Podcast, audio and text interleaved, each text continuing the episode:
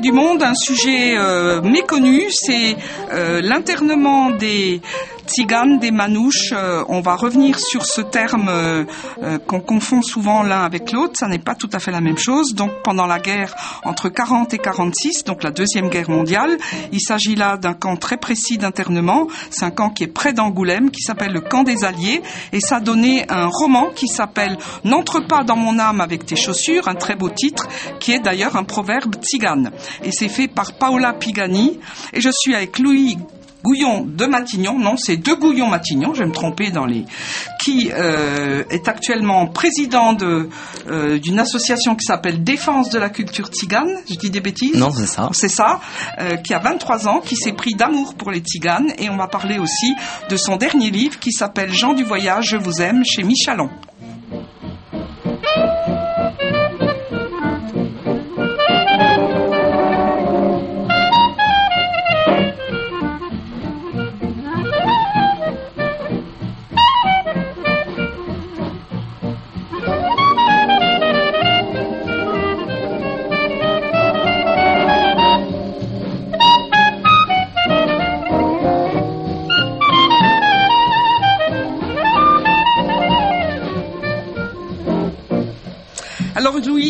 Louis de Gouillon-Matignon, d'abord on va dire un peu qui vous êtes, euh, parce que vous avez quand même euh, un parcours et un amour euh, original, je dirais, pour les tziganes. Alors vous êtes petit-fils de marquis, vous êtes d'une des dernières plus grandes familles de France, c'est ça Aristocratique. Oh, je, sais que vous n'aimez pas en parler, non, mais ça mais fait si vous rien. voulez, j'ai la chance de porter un grand nom Voilà. que je porte avec euh, dignité, avec Oui. force, mais euh, Et qui oh, vous aide aussi, qui force quelque part parfois oui, bien sûr, forcément. Dans les médias, c'est toujours drôle d'avoir quelqu'un qui porte un nom comme le mien et de défendre les gens du voyage. C'est très atypique et Mm. le contraste marche, comme vous le savez, sur le plan médiatique. Non, j'ai aujourd'hui la chance de porter euh, ce nom et je m'en sers, si vous voulez, pour euh, défendre et porter haut la cause euh, à laquelle je crois, qui est la défense de la culture euh, des gens du voyage, des tziganes, des roms, des manouches, termes sur lesquels je reviendrai par la suite. Voilà. Alors, euh, Libération, dans un, article qui vous est consacré en 2012, vous appelez le gadjo aristo. Alors, le gadjo, c'est l'étranger pour les tziganes. C'est, ça fait partie de leur langage, d'ailleurs, que vous avez appris.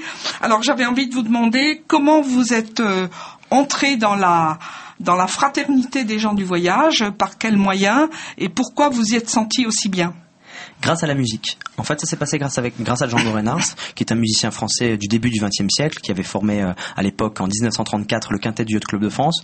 Grâce à la musique, en fait, je faisais de la guitare alors que j'avais 15-16 ans et j'ai découvert la musique de Django Reinhardt. Puis après, ses petits-fils spirituels, des gens comme Biril Lagrène, Angelo De Bar, Chavolo Schmidt, et j'ai voulu en savoir plus sur cette musique. J'ai donc décidé d'aller dans les concerts, d'aller dans les lieux où se produisaient les manouches. Cette musique-là. Exactement, pour pouvoir les rencontrer, pour pouvoir partager avec eux sur le plan musical.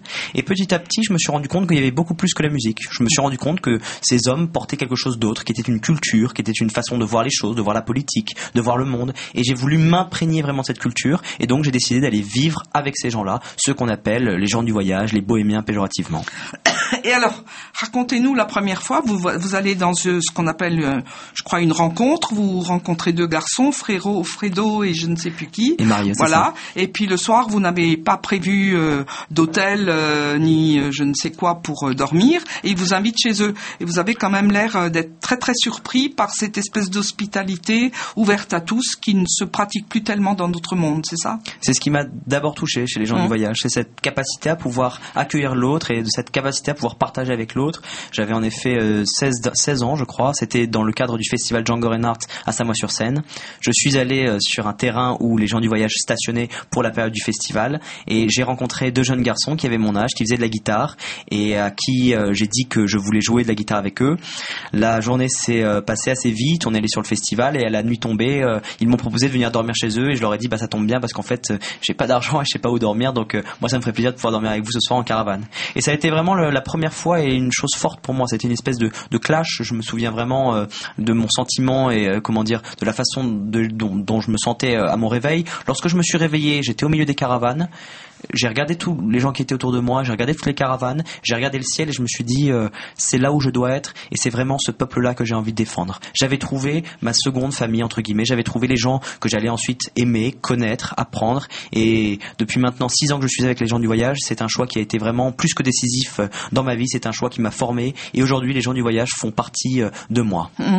Et votre première famille, comment a-t-elle pris cette intrusion d'une autre famille dans votre vie?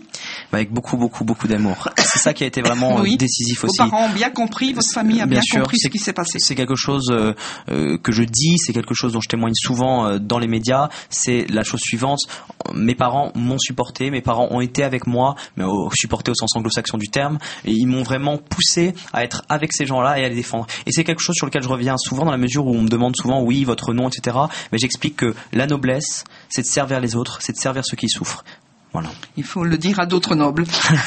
Alors, euh, vous avez écrit donc un livre euh, qui vient de sortir, euh, un petit livre très agréable à manier, avec une très belle photo en première page, photo très contrastée entre vous et un homme du voyage, je ne sais pas qui c'est, mais qui est une figure très très typique et il y a un contraste de couleurs qui est très beau. Et ça s'appelle donc Jean du voyage, je vous aime. C'est un titre un peu provocant, je trouve, dans le monde où on est, alors qu'on parle d'autres façons des Roms par ailleurs, etc.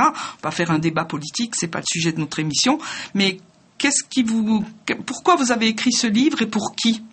Alors juste avant de vous répondre, j'aimerais revenir sur ces termes dont on parle hein souvent dans l'actualité, Rome, Tzigane, Manouche, gens du voyage. Alors en fait, il y a deux choses. Il y a soit on se place d'un point de vue ethnique, soit on se place d'un point de vue juridique administratif. Je vais commencer par le juridique et l'administratif. Oui, vous êtes étudiant en droit, on l'a pas dit, mais on peut le dire maintenant. Voilà.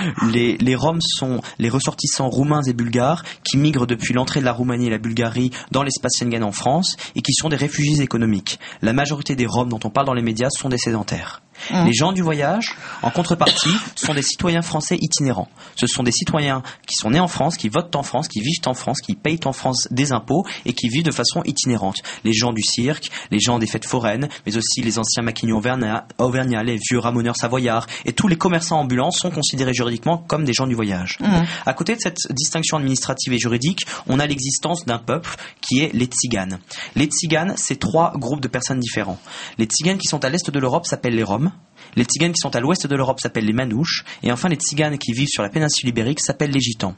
Donc soit on parle de gens du voyage, c'est-à-dire citoyens français itinérants, soit on parle de tziganes. Et si on parle de tziganes, si les tziganes vivent à l'est de l'Europe, on les appelle les Roms. À l'ouest de l'Europe, ils ont trois noms différents. Exactement. Et c'est un petit peu, si vous voulez, la même distinction qui existe avec le, terme juif et le peuple juif. Mmh. Il y a différents peuples au sein du peuple juif, que ce soit les Ashkénazes, que ce mmh. soit les séfarades, que ce soit les falachas, etc., etc. C'est donc tzigane, c'est un terme qui regroupe trois peuples différents Roms, Manouches, Gitans. Alors un mot sur les Yéniches dont vous parlez aussi dans votre livre. Les Yéniches ne sont pas des tziganes. Les Yéniches sont d'anciens paysans allemands qui, suite à la guerre de 30 ans, ont adopté le mode de vie nomade des tziganes qui séjournaient dans cette région à l'époque, qui étaient donc, dans la mesure où nous sommes à l'ouest de l'Europe, des manouches. Mmh. Pour revenir sur le titre dont vous m'avez parlé, pour revenir sur cette couverture et ce livre que j'écris, j'ai voulu donner le message qu'avait donné un petit peu Stéphane Essel lors de sa sortie de Indignez-vous. J'ai voulu répondre à cette personne à travers ce témoignage, à travers ce manifeste pour la défense de la culture tzigane, en expliquant que moi, un jeune, je me m'étais indigné pour la défense des gens du voyage. Gens du voyage, je vous aime, ce titre, c'est pour dire aux politiques, dans ce climat d'animosité à l'égard des gens qui sont différents, il y a des gens qui se battent pour que la différence puisse vivre en France, pour que des gens différents puissent exercer leur culture et vivre de la façon dont ils l'entendent dans notre pays. Voilà pourquoi j'ai écrit ce titre. Et, comment, comment, euh, alors deux questions. Comment vous êtes reçu avec euh, votre euh, cette défense de leur cause par les gens du voyage, parmi lesquels vous passez du temps, où il y a des photos de vous à la des conventions évangéliques. On si on a le temps, on en dira quelques mots. Donc vous partagez leur vie quand ils se rassemblent, etc. Comment ils vous considèrent? Parce que vous n'êtes pas, vous êtes un gadjo, donc vous êtes un étranger, et en même temps vous vivez avec eux et vous les connaissez bien, vous avez appris leur langue et vous allez les défendre même sur le plan euh, euh, des lois et des réglementations. Comment ils vous perçoivent? Bah, comment dire, c'est eux m'ont adopté comme moi je les ai adoptés. C'est-à-dire mm. qu'aujourd'hui, il n'y a plus aucune barrière. Ils me connaissent. La majorité des gens du voyage me connaissent et la majorité des gens du voyage me soutiennent. Ils se disent, pour une fois que quelqu'un de différent de notre peuple se lève contre les discriminations qui sont portées et contre l'anathème qui nous frappe quotidiennement, nous, on est avec lui et nous, on le supporte. Et vraiment, c'est quelque chose de fort pour moi de savoir que à côté de moi, j'ai ces gens qui me poussent et qui me soutiennent. Donc avec beaucoup d'amour, beaucoup de force et beaucoup d'aménité. Voilà, dans la pure tradition tzigane. Très bien. Et, et votre livre, donc la question que je vous avais posée, à qui, pour qui l'avez-vous écrit? Je comprends que vous ayez fait le point sur votre ce parcours-là, cette bout de votre de votre vie, et en même temps cet amour de, de cette culture tzigane. Mais qui doit le lire? Qui quel public vous souhaitez? Alors deux choses. La première, les politiques pour qu'ils comprennent. Ah, vous l'avez envoyé largement. Bien sûr, oui, bien sûr. Et puis je donne, vous savez, je suis souvent invité. Je, si vous voulez, j'ai l'occasion de, de débattre. Bien sûr, bien sûr, pour pouvoir faire passer un message. Donc en un en politique, mais surtout, et c'est ce que j'explique dans la dernière partie de ce livre, aux jeunes. Hmm. Et en fait, le message que j'adresse aux jeunes qui sont en France aujourd'hui et aux jeunes qui sont en Europe aujourd'hui, c'est ayez une vision différente, que ce soit sur le plan politique, que ce soit sur le plan juridique ou administratif. Il faut qu'on s'ouvre et il faut que chacun des jeunes de France aujourd'hui se lève et se batte pour ce qu'il croit être juste est bon.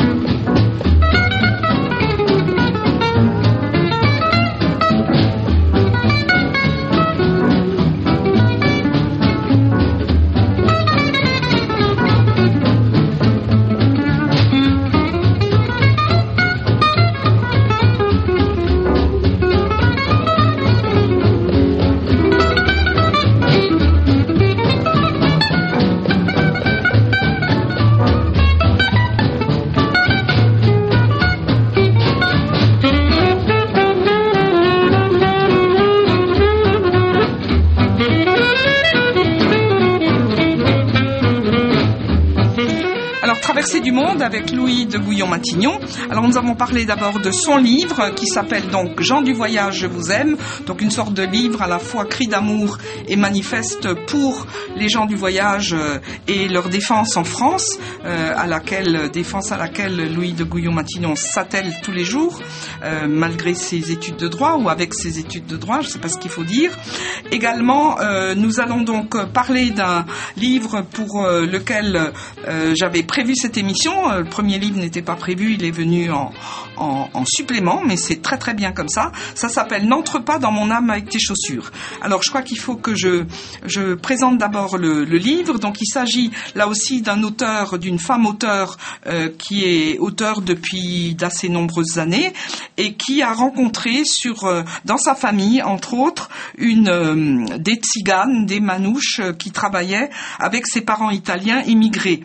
Et elle a donc côtoyé des familles. Alors j'ai dit manouches, c'est des gitans et elle a côtoyé une femme qui s'appelle euh, Alexine, une, dame âgée, Alexine, qui va lui inspirer le personnage euh, donc de son roman qui s'appelle Alba. En fait, cette femme donc va lui parler de ce qu'elle a subi dans l'internement au camp des Alliés. C'est ainsi que s'appelait le camp qui était près d'Angoulême et où euh, les gitans ont été internés. je dis bien internés et pas déportés entre 40 et 46.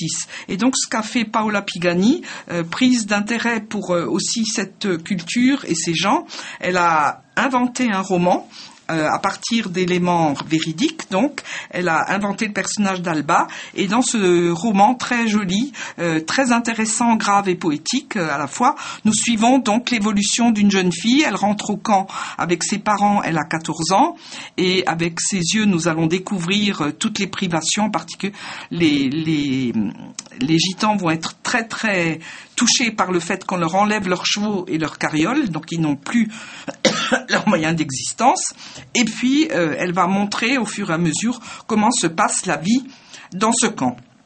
Et nous la suivrons jusqu'à son mariage. Elle va devenir femme dans ce camp. Ça s'appelle donc N'entre pas dans mon âme avec tes chaussures. Alors, Louis de Gouillon-Matignon, excusez-moi, je me tourne vers vous. Est-ce que vous pouvez nous dire ce qu'a été l'internement des, des, gitans en France en 40 Alors, l'internement de ce qu'on appelle tziganes, gitans, bohémiens, Rome, s'est passé de la façon suivante. À partir de 1912, il y a eu un carnet anthropométrique pour recenser toutes les personnes qui avaient un mode de vie itinérant sur le territoire français. En 1912 est donc élaboré le carnet anthropométrique de circulation. À partir de 1940, un décret est prévu et promulgué par l'État français stipulant que toutes les populations nomades doivent être comptées et doivent être internées dans différents camps en fonction de leur localité en France. Ce qui se passe, c'est qu'il y a beaucoup de camps qui vont ouvrir, en zone occupée comme en zone libre, et les si vous voulez dire, si vous voulez, à l'époque, on les appelait les Romanichels, les Bohémiens, les nomades, vont être internés dans ces différents camps et y rester pour des périodes très très longues. Alors, ce qui est vraiment important de dire, c'est que en France, la déportation des nomades et des itinérants n'a pas été aussi forte que dans d'autres pays. Il faut savoir qu'en France, on pense qu'entre 0 et 800 nomades itinérants ont été déportés vers les camps d'extermination en Allemagne. le, reste, le reste des nomades qui ont été internés sont morts soit de faim, soit de maladie, soit de froid, mais peu de nomades ont été internés et envoyés dans des camps d'extermination en Allemagne. Hmm. Donc ils sont restés internés, mais on les a privés de liberté, et finalement ils ont été libérés après la libération de la France, si je puis dire. Et euh, c'est quand même une histoire qui a dû euh, marquer ces communautés, puisque elle a duré six ans. Ils ne comprenaient pas très bien où ils étaient. Les hommes pouvaient aller travailler à l'extérieur, mais les femmes étaient confinées au camp. Et euh, il y avait des histoires à cause du feu, à cause de, leur façon de vivre, etc. Alors qu'est-ce qu'on peut ajouter sur cette culture dans, dans des conditions de ce genre? Déjà, il faut savoir que c'est vrai que les itinérants, les nomades ont été, été, euh, libérés qu'à partir de 1946, parce que le général de Gaulle souhaitait, si vous voulez, euh, savoir combien de nomades il y avait en France, et il voulait, si vous voulez, compter le nombre de personnes itinérantes en France. Donc ces gens-là ont été, si vous voulez, euh, libérés à partir de 1946. Seulement. Ce qui s'est passé, c'est que à la sortie des itinérants, des nomades de ces camps d'internement, beaucoup ont perdu les biens qu'ils avaient avant la guerre que ce soit les forains, que ce soit les personnes du cirque, que ce soit les commerçants itinérants, ils ont tout perdu.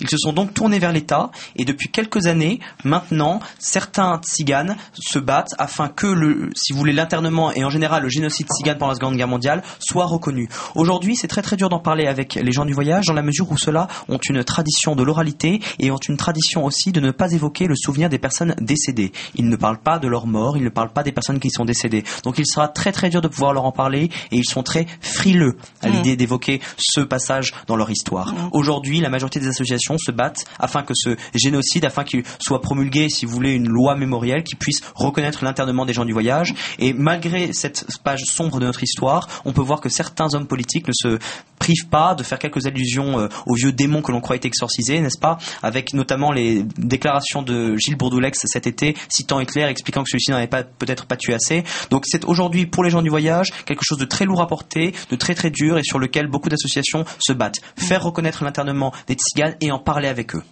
Est-ce que vous pouvez dire quelque chose sur ce que j'évoque de leur culture à, l'intérieur de ce camp, ce qui va leur manquer? Par exemple, de leur euh, amour du cheval, enfin des chevaux en général. Il y a des scènes très touchantes dans le, dans le roman où justement le père d'Alba euh, a le droit de garder son cheval au début, une carriole, etc. Et puis à un moment donné, il y a plus à manger pour personne, donc euh, les chevaux vont être les premiers privés et ils vont mourir de faim, ce qui est terrible. Et donc on a on, sent ce, ce, goût de, enfin, c'est une sorte d'animal un peu culte pour les. Alors, est-ce que maintenant qu'ils ont perdu leurs chevaux, euh, est-ce qu'il y a encore ce souvenir dans leur euh, culture d'aujourd'hui? Bien sûr, bien sûr. Le cheval a toujours été euh, un élément très fort au sein de la culture des, des, gens du voyage, au sein de la culture des manouches. Il y a d'ailleurs notamment de vieilles traditions en Alsace-Lorraine qui prohibent le fait de manger, du, cheval. sous le sous le sous, Sinon, on n'est plus un cigane. Exactement, exactement. Moi, j'ai mmh. vécu ça. Ça s'appelle Upralechi Dokova. Mmh. Et chez les chez les peuples tziganes euh, séjournant aux alentours de l'Alsace et de l'Allemagne, c'est quelque chose de très fort. Mm. Si les tziganes, donc les manouches de là-bas, mangent du cheval, ils sont vraiment euh, frappés d'anathème et ne peuvent plus être considérés comme des tziganes. Donc oui, le cheval a toujours gardé une place très forte et encore aujourd'hui, les gens du voyage ne mangent pas de cheval et respectent cet animal qui a pendant des siècles a été leur seul moyen de locomotion. Mm. Alors voilà pour euh, le cheval. Il y a aussi une autre coutume. Je trouve que ce livre montre un, par le creux, puisque c'est des coutumes qui sont très difficiles à, garder à l'intérieur de ce camp. Un camp où il n'y a que de la boue, les gens n'ont pas d'habits, enfin, espèce de, de s'il y aura une petite échappée, c'est un curé du voisinage avec une jeune fille, d'ailleurs qui finira enfin, on finira par comprendre qu'elle est résistante et qu'elle qu'elle fait tout un travail de résistance. Euh, par rapport aux Allemands, euh, qui vont sortir, qui vont avoir le droit une fois ou deux fois par semaine de sortir les enfants du camp pour les promener un petit peu. Et alors donc on a par euh, par contraste cette jeune fille, donc 14, 15, 16 ans, qui s'éveille à à regarder les garçons, etc. Et il y a une coutume intéressante qui est mise en, valeur et dont vous parlez vous aussi dans votre livre, c'est pour ça que je, fais le rapprochement, c'est-à-dire qu'elle va être amoureuse d'un garçon euh, euh, qui vient d'arriver euh, il y a quelque temps, et puis en fait, pour célébrer le mariage, il va l'enlever, ils vont sortir du camp pendant trois jours, ils reviendront et ils seront considérés comme un couple par, par la famille et l'ensemble du camp. Alors qu'est-ce que ça veut dire, cette coutume de se marier de cette façon-là? C'est la coutume du retour. C'est le mariage à la tzigane. C'est-à-dire que pour être considéré comme marié aux yeux de la communauté, deux personnes doivent dormir pendant une nuit en dehors du foyer familial. À leur retour, ils sont considérés comme mariés. Et en dehors du foyer Exactement. Faut pas dormir sous le toit des parents. Non. C'est à dire à nos jeunes gens, ça c'est très important. Il y a quelque chose sur lequel je souhaite euh, revenir. Oui. Euh, vous, vous avez parlé un petit peu de, des enfants. Moi, je, je, quelque chose me revient à l'esprit. J'ai eu la chance de visiter le camp de Montreuil-Bellay. Je salue d'ailleurs. C'est un euh, autre camp d'internement. C'est le plus grand camp d'internement des, des, nomades, des nomades en France pendant la Seconde Guerre mondiale. Je salue d'ailleurs Jacques Sigaud qui est un historien ayant réalisé euh, de très très très euh, intéressantes études à ce sujet-là. Et celui-ci m'expliquait que les Allemands pour pouvoir, entre guillemets, garder les tziganes et pour pouvoir les faire travailler en dehors du camp, retenaient prisonniers les enfants et permettaient aux parents d'aller travailler en sachant que dans la mesure où ils avaient leurs enfants prisonniers, cela reviendrait toujours. Et je viens sur ça parce que c'est un aspect très fort de la culture des tziganes, c'est ce lien qu'ont les parents pour les enfants. Les parents exercent une surprotection à l'égard de leurs enfants et les parents sont très très proches. Les liens familiaux sont encore plus forts, je trouve, que dans notre société, que chez les gadgets. Parce que je rappelle que nous, les gadgets, sommes donc des étrangers, nous avons une culture qui est, si vous voulez, au niveau des relations familiales, moins forte que celle des tziganes. Et je pensais à ça, parce que quand j'ai visité Montreuil-Bellay, Jacques Sigaud m'a montré différentes petites prisons, et je disais, mais ça, ce sont des prisons qui ne sont pas de taille humaine, et il m'expliquait, non, c'était pour garder les, enfants, en sachant que si les parents allaient travailler en dehors du camp, ils seraient obligés de revenir dans la mesure où leurs enfants étaient gardés prisonniers. Est-ce qu'on peut dire un, mot aussi du, statut des femmes, les femmes qui font le camping, là, le matin? Racontez-nous ça, donc les femmes qui entretiennent les caravanes. Alors, il y a, c'est une société, alors la société des, des, des tziganes, et en particulier de tziganes des pays de l'Ouest de l'Europe, les manouches, qu'on appelle euh, en France gens du voyage, est une société qui est vraiment euh, basée et structurée sur la famille. Je crois que les deux points forts de la culture tzigane, c'est la famille et le respect. Concernant la famille, le rôle de la femme est très important. La femme a, si vous voulez, le rôle, je pense, euh, dominant au sein de la famille, dans la mesure où c'est elle qui s'occupe du foyer familial, et dans la mesure où les, gens du voyage restent beaucoup dans leur caravane et lorsqu'ils ne travaillent pas, elle occupe une place très importante, et c'est enfin elle qui s'occupe des enfants. Donc à ce titre-là, la femme a, si vous voulez, une espèce de place prédominante au sein de cette culture, et est souvent écoutée, et c'est souvent elle, si vous voulez, qui gère, entre guillemets, la vie, la vie familiale et la vie de la communauté. D'ailleurs, euh, c'est repris dans le roman, il y a une femme âgée qui s'appelle Rita, dont le mari s'appelle Adam, et c'est une femme très forte en gueule, on dirait aujourd'hui, et qui régente, euh, si vous voulez, un peu la communauté. C'est sans doute à peu près la plus âgée, mais en tout cas, c'est celle qui a fait le plus de choses dans sa vie. Elle possède une maison en dur en dehors du camp. D'ailleurs, elle arrivera à se faire libérer avec son mari euh, après quelques années. Moins, moins, elle restera moins longtemps que les autres. Et en fait, euh, c'est la seule qui ose affronter les autorités du camp. C'est-à-dire que elle se présente au médecin pour demander des soins. Elle se présente à l'administrateur du camp pour demander que cesse euh, une, une, chose qui ne va pas. Enfin, je veux dire, c'est elle qui représente un peu la communauté, c'est cette femme, euh, je dirais, qui a une espèce de puissance euh, très très grande. Et donc, vous confirmez que c'est assez fréquent dans les familles euh, en général. Ciganes en général.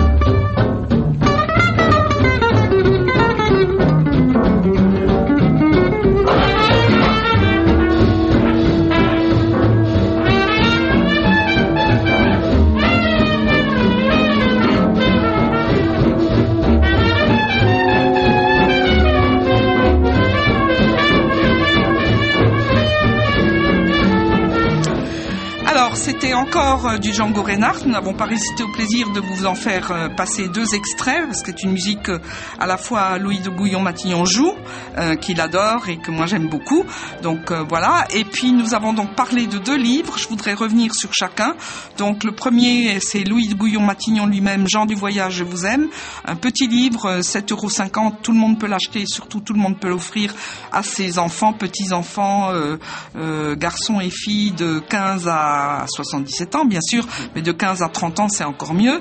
Euh, donc euh, chez Michalon, et puis également d'un roman donc qui s'appelle N'entre pas dans mon âme avec tes chaussures. Je trouve ce proverbe très beau parce qu'il est à la fois très imagé, comme euh, les tziganes peuvent l'être, dans une vie très très concrète liée à la terre, à la nature. Il y a des très très beaux passages et le roman de Paola Pigani est très lié à la nature. on sent comment, enfin, on voit comment le ciel est important, les nuages, même quand on est dans un camp d'internement.